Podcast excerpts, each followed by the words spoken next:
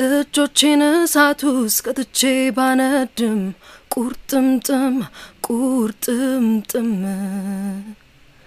ገላ ሲነካካኝ ሰሞኜ ቅልጥልጥ ትርትር ድንግጥግጥ አዲስ አበባ ተወልዳ ያደገችው የማርያም ቸርነት ቤተሰቦቿ ይጠቀሙበት የነበረውን የቁልምጫ ስም ለመድረክ ስሟ መጠሪያነት መርጣ የማ ተብላለች። የማ የተለያዩ የእንግሊዝኛ ዘፈኖችን ማዳመጥና ማዜም የጀመረችው በልጅነቷ እንደነበረ ትናገራለች።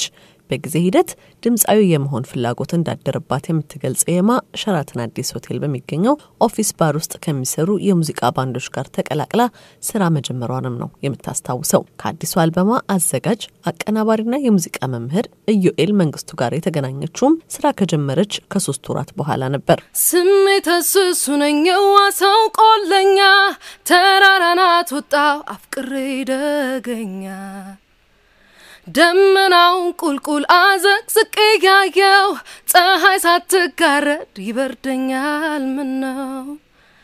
ናልኝ መሞቴ ነው ቆለኛ ነኝና አያረ ስሜት እቶናማው ፍቅርህ ከሰባት በላይ ትላልቅ ሙዚቀኞች የተሳተፉበትና ረዥም የዝግጅት ጊዜን የወሰደው የደጋ ሰው የሙዚቃ አልበም ተጠናቆ ሲለቀቅ በጥቂት ቀናት ውስጥ ከባለሙያ እስከ አድማጭ ሙገሳ ተችሮታል። አድናቆቱ የሙዚቃ ቅንብሩን፣ አቀራረቡን፣ ግጥምና ዜማው ላይ ብቻ ያተኮረ ሳይሆን ድምፃዊቷን ከአንጋፋ ኢትዮጵያዊት የሙዚቃ ሰው እጅጋየሁ ሽባባው ጂጂ ጋራ ያመሳሰለም ነው። የማን የጂጂ ታናሽ ወይም የጂጂ ደቂቅ ሲሉ ያደነቁም አሉ። የማ አልበሙ በተለቀቀ በጥቂት ቀናት ውስጥ ያገኘችው ይህ አድናቆት እንደከበዳት ከአሜሪካ ድምጽ ጋር በነበራት ቆይታ ተናግራለች። ተጽዕኖ አሳድራብሻለች ለሚለው እሱን ለመመለስ ይከብደኛል።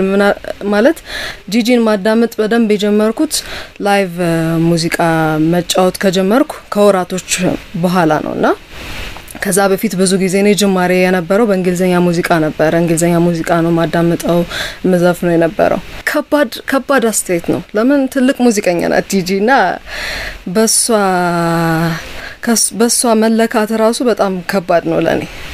በጣም ነው ማከብራት፣ በጣም ነው መወዳት። ትልቅ ናት እና እኔ ይገባኛልም የሚለውን ሁላ አላስብም።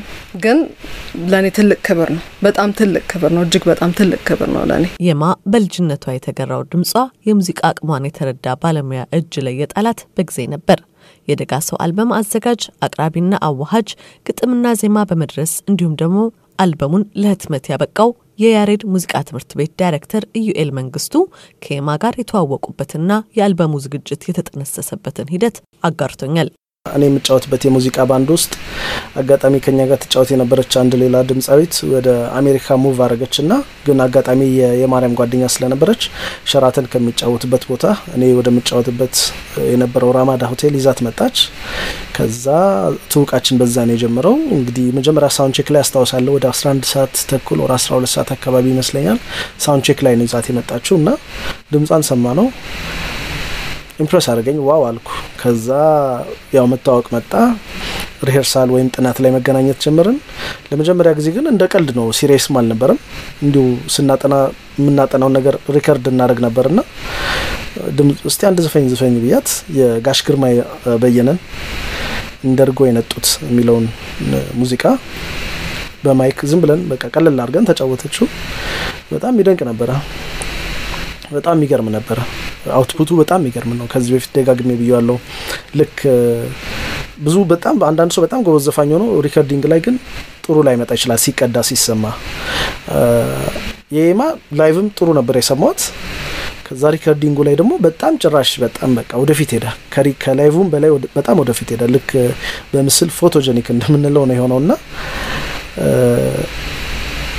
የመጀመሪያው moment ድምጿን የሰማሁበት moment ያ ነው እና talent ኧንም በደንብ የበለጠ search እንዳደረግና እንዳይ የጋበዘኝ አጋጣሚ ያ ነው። የማ እንደ ጀማሪነቷ ብዙ ገቢን ሊያመጣ ወደሚችል የገበያ ስራ ላይ ትኩረት ሳታደርግ የተለያዩ ሀገር በቀል ድምጾችና ሙዚቃዎች ላይ ለመስራት እንዲሁም ለመመራመር ፈቃደኛ በመሆኗና በታታሪነቷ ከሙዚቃ መምህር ኢዩኤል መንግስቱ አድናቆት ተችሯታል። ለሁለት ዓመታት ለተጠጋ ጊዜም ለስራው ከፍተኛ የሆነ ትጋት ማሳየቷንም ጨምሮ አድንቋል። ከዛ በኋላ አልበም እንድንሰራ ጥያቄ ያቀረብኩላት። ምክንያቱም አሁን የሰራነውን አይነት አልበም በተለይ ለመስራት ከሌላ አርቲስት ጋር ቢሆን አይሳካም ወይም ሲጀመርም happen አያደርግም። ምክንያቱም አብዛኛው አርቲስት ፍላጎቱ well tested የሆነውን ወይም በጣም የሚታወቀውን የሙዚቃ trend እና commercial የሆነውን ነገር መስራት ነው የሚፈልገው እንጂ እንደዚህ ግጥሙ ጠጠር ያለ የሙዚቃው ሀሳብ ትንሽ ገዘፍ ያለ እና እንደዚያ ነገር ውስጥ መግባት ይፈራል።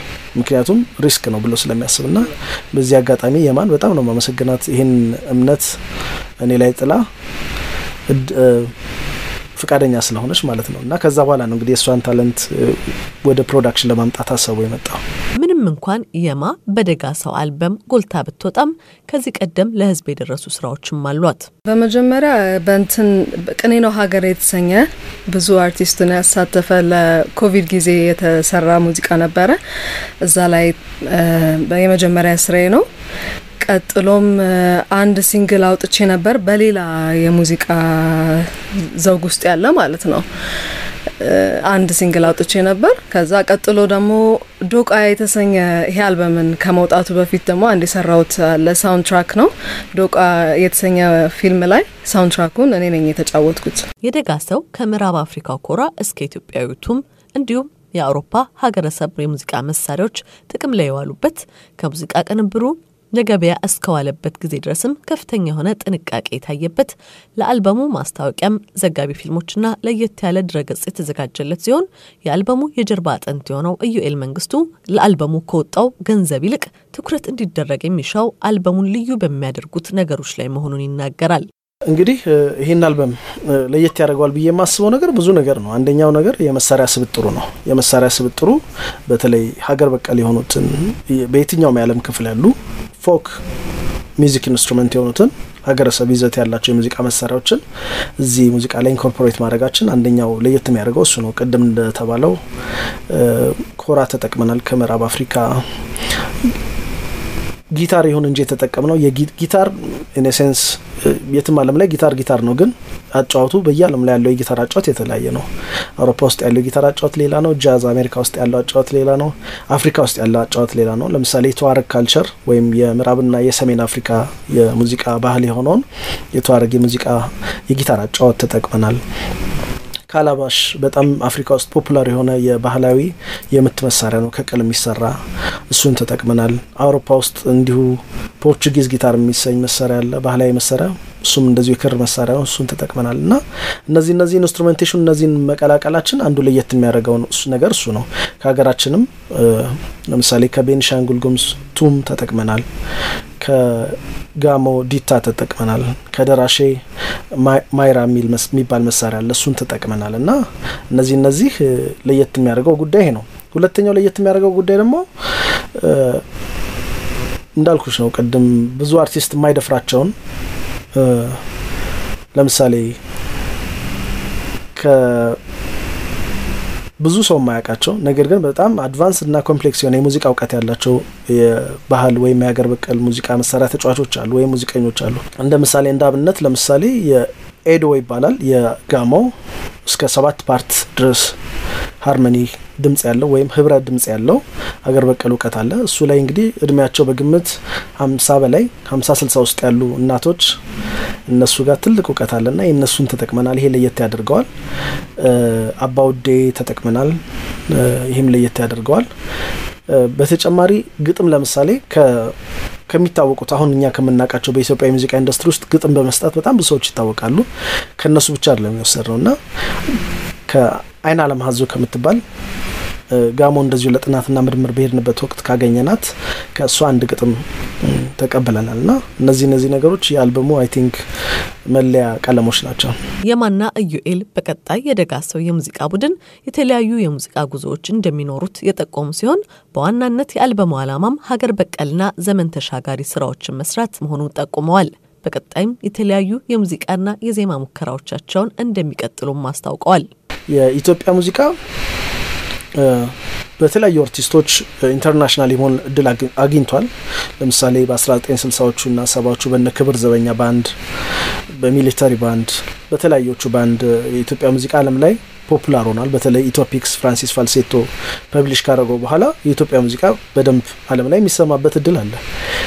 ቅርብ ጊዜ እንግዲህ እኔ በግሌ የማውቀው ደግሞ እጅጋየሁ ሽባባውን ነው። የጂጂ ዓለም አቀፍ ስራ ነው እና እስካሁንም ድረስ ብዙ እንግዲህ በረጅም ዓመታት ሆኗል፣ ግን fresh ነው ሙዚቃዎቿ እና ዓለም አቀፍ ሙዚቃ ተሰርቷል በእነዚህ አጋጣሚዎች እና አሁንም የኢትዮጵያ ሙዚቃ እንደዚህ local ሆኖ እንዳይቀር እኛ ብቻ አይደለም enjoy ማድረግ ያለብን።